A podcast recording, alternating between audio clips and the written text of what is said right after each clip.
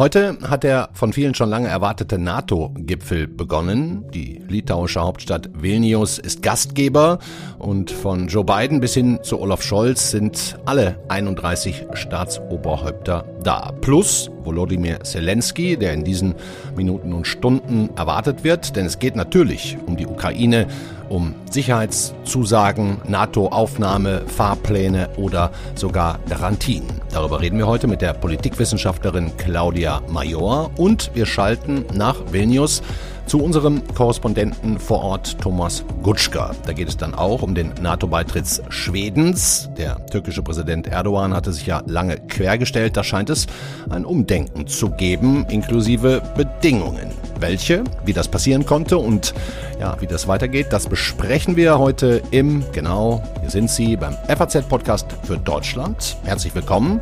Es ist Dienstag, der 11. Juli. Mitgearbeitet hat Anna Ballay. Ich bin Andreas Krobock. Schön, dass Sie dabei sind. Alles, was wir brauchen, ist eine Einladung. Wir verstehen, dass es schwierig sein kann, die einheitliche Unterstützung aller Bündnispartner zu bekommen. Einige blicken immer noch auf Moskau zurück.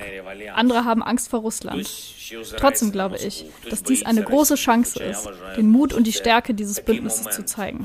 Es geht um ein klares Signal, um einige konkrete Dinge in Richtung einer Einladung. Der ukrainische Präsident Volodymyr Zelensky ist persönlich nach Vilnius gereist. Da wird ja aus Sicherheitsgründen immer lange ein Geheimnis draus gemacht und er will natürlich vieles. Einen konkreten Fahrplan für die NATO-Mitgliedschaft der Ukraine, nicht nur Sicherheitszusagen, sondern auch Garantien. Da steckt der Teufel wie so oft im Detail. Umso besser, dass unsere erste Gesprächspartnerin sehr, sehr tief genau in diesen Details steckt. Sie hat vor gerade mal zwei Wochen einen umfassenden Text dazu geschrieben, Sicherheitsgarantien, in dem es genau darum geht, um die dauerhafte Sicherheit der Ukraine und verschiedene Wege dahin. Ich freue mich jetzt sehr, passend zum NATO-Gipfel in Vilnius, auf die Leiterin Sicherheitspolitik bei der Stiftung Wissenschaft und Politik. Hallo, Claudia Major. Hallo, ich grüße dich. Claudia, wir sagen es vorweg, wir kennen uns schon aus einigen Gesprächen, sind deswegen beim Du. du. Du schreibst in Vilnius, da geht es jetzt vor allem darum, dass in Zukunft keine russischen Angriffe mehr passieren. Da reden wir aber doch über die Zeit nach dem ja jetzt immer noch sehr aktuellen Krieg, oder? Ja, also es geht in Vilnius nicht um eine sofortige NATO-Mitgliedschaft. Das muss man ganz klar sagen. Es geht nicht darum, jetzt NATO-Mitgliedschaft zu machen, sondern dass die Alliierten eine, eine sehr klare und konstruktive Botschaft oder Signale setzen, dass ein Beitritt ein Ziel ist, das alle Alliierten unterstützen. Im besten Fall mit einem konkreten Arbeits- und Zeitplan. Also dass nochmal ganz deutlich wird, dass es ein Schritt über die 2008er Bukarest-Erklärung hinaus ist. 2008 in Bukarest haben die NATO-Staaten gesagt, Georgien und Ukraine kommen in die NATO und danach ist nichts passiert. Und damit sind die beiden in so einer Grauzone geblieben, wo nicht richtig klar war, wie es jetzt weitergeht. Und das hat letztlich auch dazu geführt, dass Russland in der Lage war, die Ukraine 2014 anzugreifen und sie 2022 nochmal anzugreifen. Also man kann es vereinfacht sagen, kann sagen, in Vilnius geht es darum, raus aus dieser Grauzone, klares Bekenntnis, dass die Ukraine in die NATO gehört und wie der Weg dahin ist. Hm. Der Weg dahin und das schreibst du ja auch, ist der Übergang von Sicherheitszusagen zu Sicherheitsgarantien. Ähm, kannst du da nochmal den Unterschied erklären von einer Zusage zu einer Garantie? Ja, ähm, man kann das, man kann das als eine Lehre verpacken. Finnland und Schweden, die ja auch nach dem russischen Überfall auf die Ukraine NATO-Mitgliedschaft beantragt haben. Finnland, Schweden und die Ukraine haben in diesem Krieg gelernt, dass man Partnern hilft. Die Ukraine kriegt viel Hilfe, mhm. aber Alliierte, NATO-Mitglieder, die werden im besten Fall verteidigt. Und das ist natürlich für ein Land wie die Ukraine ein himmelweiter Unterschied. Das heißt, NATO-Mitglieder haben ein Verteidigungsversprechen. Ich spreche auch gerne von einer Lebensversicherung. NATO-Partner, wie es Finnland und Schweden bis vor kurzem waren, oder Schweden ist ja gerade aus dem Weg raus, ähm, und die Ukraine immer noch ist, die sind ja ein Enhanced Opportunity Partner, also sozusagen die best die nahestmögliche, der nahestmögliche Partner, der man werden kann. Ne? Mhm. Das heißt aber trotzdem, sie kriegen Unterstützung. Sie kriegen Ausbildung, sie kriegen ähm, sehr starke Interaktion mit der NATO, aber eben keine Verteidigungsunterstützung. Und das ist de facto der Schlüsselunterschied zwischen Zusagen, aber eben nicht eine verpflichtende rechtliche Sicherheitsunterstützung, Verteidigungszusage, wie es im Rahmen der NATO mit der Beistandsklausel Artikel 5 ist. Das ist der himmelweite Unterschied. Ich kriege Hilfe oder ich werde mitverteidigt. Die Ukraine will ja jetzt sehr klare Zusagen. Ne? Also Zelensky schreibt auf Telegram, wenn es keinen Zeitplan, keinen Fahrplan gäbe und auch andere äh, Zusagen, Schrägstich Garantien nicht, dann bräuchte er eigentlich ja auch gar nicht anreisen. Ähm, die Ukraine ist deswegen skeptisch, denn weder das Budapester Memorandum 1994 hat die russischen Angriffe verhindert, noch die westlichen Staaten in diesen ganzen Gesprächen mit Putin, die ja zu der Zeit alle stattgefunden haben. Rechn, rechnest du denn mit konkreten Garantien für die Ukraine in diesen Tagen in Vilnius? Also Garantien sind für mich wirklich rechtlich verbindliche, verlässliche, auf Dauer angelegte Unterstützungsversprechen. Äh, und das gibt es für mich vor allen Dingen im NATO-Vertrag, also in dem Artikel 5 in der Beistandsklausel. Alles darunter sind für mich Zusagen. Das heißt, okay. es ist Unterstützung da, aber ob wirklich alle kommen würden, um zu verteidigen, ist ungewiss. Und das ist der himmelweite Unterschied. Und aus Sicht der Ukraine besteht so ein bisschen die Sorge, wenn es kein, also man kann Sicherheitsunterstützung, wie es die Ukraine jetzt hat, kann man entweder als Ersatz für eine NATO-Mitgliedschaft sehen, das will die Ukraine natürlich nicht, oder als, ich sag mal, Brückenlösung von jetzt bis zum NATO-Beitritt. Und das wäre für mich eigentlich der Idealfall, zu sagen, momentan kriegt die Ukraine viele Unterstützung. Aber langfristig möchte sie die Lebensversicherung nachvollziehbar. Und die Frage ist, Lebensversicherung wäre der NATO-Beitritt nach dem Ende der Kampfhandlungen im besten Falle. Und was passiert auf dem Weg dorthin? Wie kann man diese Zeit überbrücken? Und dort kommen für mich zwei Aspekte rein. Das eine ist eine so nah wie möglich Heranführung an die NATO. Ja. Beispielsweise wird äh, eine neue NATO-Ukraine, ein neuer NATO-Ukraine-Rat wird zum ersten Mal tagen morgen. Die Ukraine kann noch näher herangeführt werden an Training, Doktrinen, Kooperationen und so. Aber die NATO hat auch immer gesagt, Waffenlieferung macht sie nicht, weil sie nicht in den Krieg hineingezogen werden will. Das heißt, die bilaterale Kooperation oder die Kooperation mit mehreren Staaten ist ein ganz wichtiges zweites Standbein. Die, die Waffenlieferungen laufen über das Rammstein-Format oder über bilaterale Zusagen. Frankreich hat jetzt zugesagt, dass es Raketen mit größerer Reichweite Skalp liefern wird. Die Bundesregierung hat ein neues Paket zugesagt. Die heute, Amerikaner heute, heute 700 Millionen Euro, ne? Könnte man zwei Patriot Raketenstartgeräte, ja. Mhm. Ja, und mit neuen Schützenpanzern mit ja, Munition. 70, genau. Die USA haben auch ein Paket zugesagt. Also wir haben hier zwei Beine, die man sehr stark auseinanderhalten muss.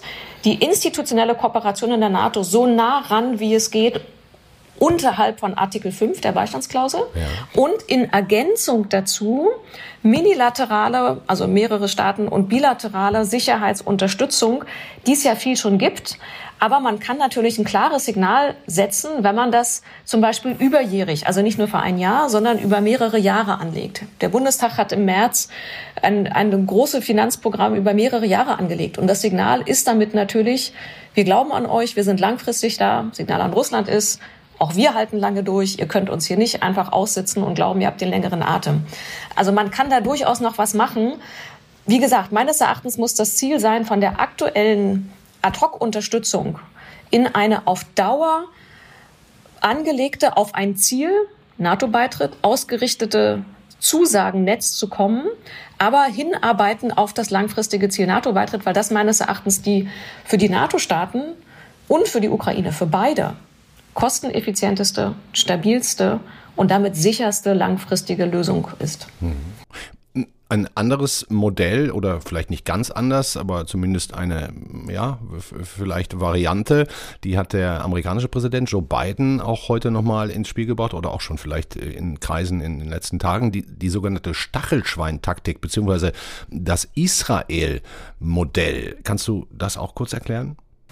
Ja, das Stachelschwein-Modell wird auch häufig das, das als Japan-Modell benannt. Ähm, das Israel-Modell bezieht sich auf das, was der Staat Israel hat oder aufgebaut hat. Und das basiert in der Regel auf drei Pfeiler, nämlich einmal sehr starke, moderne, ausgerüstete Streitkräfte. Zweitens bilaterale umfassende Kooperation mit den USA und auch anderen Staaten, aber vor allen Dingen mit den USA mit sehr großen finanzieller Unterstützung, Technologiekooperation, Rüstungskooperation, also ein dickes Paket. Und das dritte Element in Israel sind die eigenen Atomwaffen. Und deswegen zucke ich ehrlich gesagt immer, wenn man sagt, Israel wäre doch auch ein Modell, weil das eine nukleare Komponente impliziert. Und das hat, soweit ich zumindest über die Medien wahrgenommen habe, hat der US-Präsident nicht ausbuchstabiert. Heißt es, eigene Atomwaffen für die Ukraine. Das halte ich für absolut nicht anstrebenswert. Oder heißt es eine Zusage durch die USA? Also ich finde den, den Vergleich mit Israel unglücklich, weil die Rahmenbedingungen so anders sind, weil es Israel auch keinen dauerhaften Frieden beschert hat. Ja. Und weil es diese, wie ich finde, sehr, sehr kontroverse Nuklearkomponente enthält. Ja. Aber, aber Südkorea zum ja. Beispiel damit hat nicht wenig Erfolg gehabt. Die haben nur einmal gesagt, wir spielen mit dem Gedanken, Nuklearwaffen ähm, zu entwickeln. Das dauert ja auch viele, viele Jahre, bis es da überhaupt soweit wäre. Da soll aber, das ist glaube ich die amerikanische Haltung, alleine ähm, die Ankündigung schon gewirkt haben. Südkorea ist aus zwei, zwei, ist mit Blick auf zwei Elemente interessant. Einmal, weil viele sagen, warum machen wir nicht das Südkorea-Modell? Halte ich auch für eine falsche Analogie, weil in Südkorea gibt es um die 200.000 amerikanische Soldaten vor Ort. Das ist völlig irrealistisch. Südkorea hat in der Tat, das ist die Lesart, äh, die wir machen von den März-Entwicklungen, gesagt, wenn wir nicht genug US-Sicherheitszusagen bekommen, dann sehen wir uns gezwungen, aus der Bedrohungslage mit Nordkorea, mit äh, Russland und China selber Atomwaffen zu entwickeln. Und kurz danach gab es eine gemeinsame Erklärung mit den zwischen USA und Südkorea, wo die USA ihre Sicherheitszusagen nochmal erhöht haben. Das heißt, die Drohung, selber eigene Atomwaffen zu entwickeln, kann durchaus Früchte zeigen, kann durchaus Ergebnisse bringen. Aber ich möchte nochmal den Punkt unterstreichen, das wäre eine äh, wirklich katastrophale Entwicklung, denn die Ukraine hat 1994 mit dem Budapester Memorandum die auf ihrem Territorium verbliebenen sowjetischen Atomwaffen, die sie da de facto geerbt haben, na, die haben sie damals abgegeben und im Gegenzug die Sicherheitszusagen im Budapester Memorandum erhalten, unter anderem von Russland. Das heißt, wenn die Ukraine jetzt sagen würde, wir holen uns, also wir entwickeln eigene Atomwaffen, wäre das nicht nur eine sagen Nuklearisierung, sondern eine Renuklearisierung und das wäre ein ein fundamentaler K.O.-Schlag für alle unsere Bemühungen, atomar international abzurüsten. Also, also das wäre wirklich dagegen, katastrophal. Ja, ja. ja.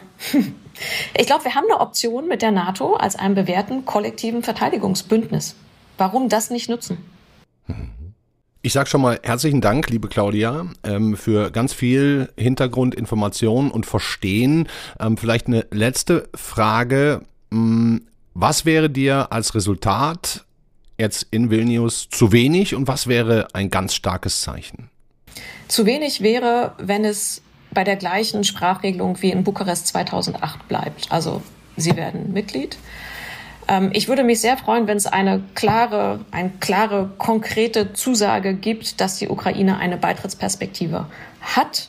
Im besten Fall äh, noch mit einem Arbeits- und Zeitplan, der zum Beispiel zum ersten Mal im nächsten Jahr auf dem Gipfel in Washington geguckt wird, wie weit sie gekommen sind und möglichst das ohne öffentliche Streitereien. Das wichtigste und höchste Gut, was die NATO hat, ist die Geschlossenheit. Wenn dann, wenn die NATO geschlossen auftritt, nach innen und nach außen, dann ist auch die Verteidigungsbotschaft glaubwürdig. Hm. Wenn man sich zerstreitet, wie wir es gesehen haben mit äh, der Türkei und dem schwedischen Beitritt, dann wirkt auch die Verteidigungsbotschaft nicht mehr so glaubwürdig. Und deswegen nur noch mal so ein letzter Satz müssen wir auch all die Risiken, die mit einem NATO-Beitritt der Ukraine verbunden sind, unheimlich ernst nehmen und, und adressieren. Also Eskalation, die Frage, wann können sie reinkommen, wofür gilt das, ist die NATO geschlossen und kann sie das militärisch überhaupt leisten?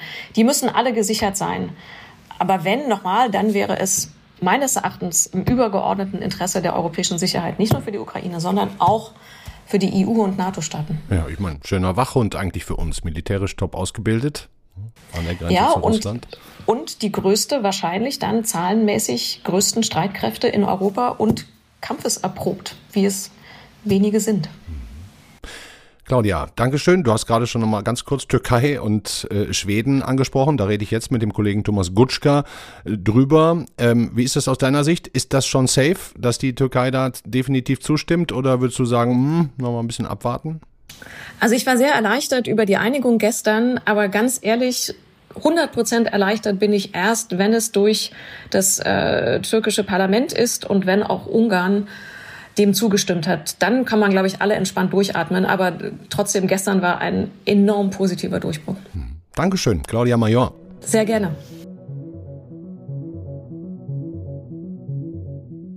Die Sicherheitsexpertin Claudia Major sagt, ganz sicher mit der Zustimmung der Türkei zur Aufnahme Schwedens ist sie erst, wenn auch das türkische Parlament abgestimmt und zugestimmt hat. Die Geschichte ist auf jeden Fall spannend. Erdogan hat kurz vor seiner Abreise nach Vilnius Bedingungen gestellt und das hier gesagt. Önce gelin Öffnen Sie zuerst den Weg für den EU-Beitritt der Türkei. Dann werden wir ihn für Schweden öffnen. So wie wir ihn auch für Finnland geöffnet haben. Genau das habe ich gestern Abend gegenüber Herrn Biden gesagt. Und das Gleiche muss ich auch in Vilnius sagen. Kurz darauf gibt der NATO-Generalsekretär Jens Stoltenberg eine überraschende Pressekonferenz in Vilnius und verkündet Einigung. I'm glad to announce uh, that as a result, uh, President Erdogan has agreed to forward the accession protocol for Sweden to the Grand National Assembly as soon as uh, possible and work closely with the Assembly to ensure ratification. Was da hinter den Kulissen besprochen worden sein muss, das fragen wir jetzt direkt unseren Korrespondenten vor Ort in Vilnius, von dem ich weiß, dass er nur wirklich ganz wenig Zeit hat. Hallo Thomas Kutschka. Hallo Herr Krobock, ich grüße Sie. Wie sicher ist denn aus Ihrer Sicht das Ja der Türkei zum Schweden-Beitritt, nach allem, was Sie hören? Das ist jetzt sicher. Und zwar deshalb, weil der türkische Präsident ja die volle Kontrolle über seine Partei hat. Äh, die folgt ihm blind. Äh, und wenn er die Zusage gibt, äh, wie er das jetzt getan hat, und zwar in schriftlicher Form, ja. dass er die Ratifizierung sicherstellen will, dann kann man ihn beim Wort nehmen. Okay, also durchaus Haken dahinter, gute Nachricht. Aber seine Ursprungsforderungen, die Verhandlungen für einen EU-Beitritt wieder aufzunehmen, die sind vom Tisch. Oder haben Sie da was gehört? Ja, ähm, Erdogan hat das gestern äh, gesagt. Ähm, was er dann tatsächlich bekommen hat, war ein 90 Minuten langes Gespräch mit dem EU-Ratspräsidenten Charles Michel, der auch hier in Vilnius ist, weil er morgen an einer Sitzung teilnimmt. Ja. Das war kein Zufall, sondern gut vorbereitet und eingefädelt. In dem Gespräch ging es tatsächlich auch darum, wie man die, das Verhältnis der EU zur Türkei verbessern kann. Ähm, Erdogan sind da keine Zusagen gemacht worden, schon gar nicht, was einen Beitritt angeht. Aber man hat eben darüber geredet, wie man auf den Feldern gemeinsamen Interesses wieder enger zusammenarbeiten kann, von Zypern über Migration bis hin äh, zu einem modernisierten Zollabkommen. Also quasi eine Möglichkeit der freundlichen Rückkehr in diese internationale Staatengemeinschaft, Einladungen nach Washington, London, Paris, Berlin inklusive. Ja, die äh, türkische Präsident ist wieder gewählt worden. Das haben sich äh, viele sicher anders vorgestellt und ähm, einige sicher auch ganz anders gewünscht. Aber jetzt muss man mit dieser Realität umgehen. Und Erdogan selbst ist ja in einer wenig komfortablen Situation. Die Inflation grassiert in seinem Land. Die Wirtschaft steckt in großen Schwierigkeiten. Er hat das Erdbeben und er braucht Hilfe. Und deswegen ähm, hat auch er einen Anreiz, seine bisherige Politik, sehr harsche und schroffe Politik gegenüber der Europäischen Union zu korrigieren. Hm. Dann können wir ja vielleicht mal von Schweden auf die Ukraine switchen. Ähm, Sie haben da neueste Informationen. Da wird auch gerade zur Stunde was vorbereitet. Natürlich schlecht für unsere Sendung gerade, aber so sei es. Erdogan hatte sich ja auch mit Zelensky unterhalten, danach seine Unterstützung für den NATO-Beitritt der Ukraine verkündet. Ähm, was hören Sie gerade? Es soll gerade ähm, zur Ukraine eine Erklärung vorbereitet werden. Haben Sie schon irgendwas erfahren? Es geht um die Abschlusserklärung des Treffens und die Passage, um die schon jetzt seit Tagen, wenn nicht Wochen gerungen wird, nämlich was ist eigentlich die Perspektive, die man dem Land in Aussicht stellt. Man hat ja 2008 abstrakt versprochen, äh, dass die Ukraine der Allianz beitreten wird, ohne ein Datum, ohne einen Plan. Und äh, es gab erheblichen Druck, nicht nur der Ukraine, sondern auch ihrer Partner und Verbündeten, ja. ähm, hier jetzt einen Schritt darüber hinaus zu gehen. Aber tatsächlich enthält die äh, Fassung der äh, Abschlusserklärung nur eine Einladung, die wieder mit Bedingungen, eine abstrakte Einladung ohne Datum, mit Bedingungen verknüpft. Und äh, dagegen hat Polen äh, soeben Einspruch erhoben. Äh, und das heißt, dass die Unterhändler jetzt, während die Staats- und Regierungschefs noch zusammensitzen, zurück an den Verhandlungstisch müssen. Äh, denn bei der NATO muss alles im Konsens entschieden werden. Ja, Claudia Major sagte vorhin, ähm, das Schlechteste, was sie sich von diesem Treffen erwartet, wären vage Erklärungen ohne konkrete Aussichten und Zusagen. Das heißt, so scheint es ja in diesem Paper gewesen zu sein, wenn Polen dann schon sagt, nee, Freunde, so geht's nicht. Genau. Und die äh, äh, Haltung, die sich hier niederschlägt, ist natürlich die Haltung vor allem der Vereinigten Staaten, aber auch der Bundesregierung. Äh, der amerikanische Präsident hat vor Vilnius ganz klar gesagt, dass er ähm, im Moment keinen, kein Versprechen abgeben will für die Ukraine, dass sie auch noch weitere Reformen machen muss. Und dahinter steht natürlich, dass niemand weiß, wie dieser Krieg zu Ende geht, in welcher Verhandlungsposition die Ukraine dann sein wird. Das spricht jetzt niemand hier so offen aus. Das ist aber der Grund für diese Zurückhaltung. Mhm. Ähm, jetzt der Ukraine etwas zu versprechen, das man dann gar nicht einhalten oder durchsetzen kann, würde die NATO natürlich nachhaltig schwächen. Mhm. Aber gleichzeitig kommen Staaten wie Frankreich, Deutschland genau an Tagen wie heute und verkünden große neue Militärpakete. Das soll dann möglicherweise für Zelensky das Zeichen sein, wenn es schon ansonsten nichts mitzunehmen gibt aus Vilnius? Das ist sozusagen der Trostpreis, wobei dieser Trostpreis natürlich für das Land extrem wichtig ist, denn das steckt ja in einem Krieg und die wichtigste Sorge muss sein, dass es diesen Krieg für sich entscheiden kann, äh, um überhaupt ähm, wieder selbst über sein Territorium zu verfügen. Ähm, und deswegen ist das natürlich äh, ganz wichtig. Ähm, die Bundesregierung hat weitere Waffenhilfe im Umfang von fast 700 Millionen Euro ja. hier angekündigt. Andere Staaten äh, haben auch äh, solche Geschenke, wenn man so will, mitgebracht. Und all das soll den ukrainischen Präsidenten Zelensky, der ja morgen am Gipfel teilnehmen wird, heute schon hier erwartet wird in Vilnius, dann besänftigen. Für Sie geht es jetzt weiter. Sie haben gesagt, die, die Unterhändler und Verhandler treffen sich jetzt wieder, weil das Papier noch geändert werden soll, Schrägstrich muss. Plaudern Sie mal aus Ihrem Alltag als FAZ-Politikredakteur, als Korrespondent. Wie, wie arbeiten Sie da jetzt? Wo bekommen Sie jetzt da ähm, die Neuigkeiten her in den nächsten Stunden?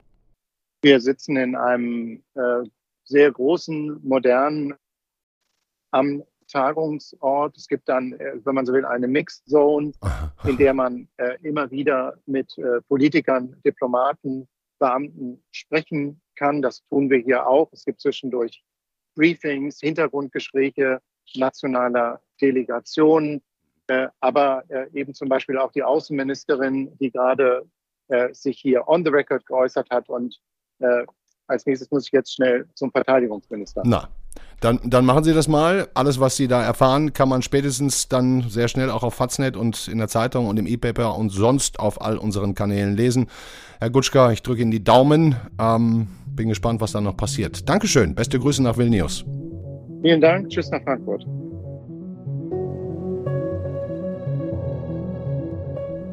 Ja, wir können jetzt inzwischen zusammenfassen am Ende der Sendung und auch der ukrainische Präsident Volodymyr Zelensky hat gerade eben auf Twitter reagiert und geschrieben, es sehe so aus, als ob es keine Bereitschaft gäbe, die Ukraine in die NATO einzuladen oder sie zum Mitglied der Allianz zu machen.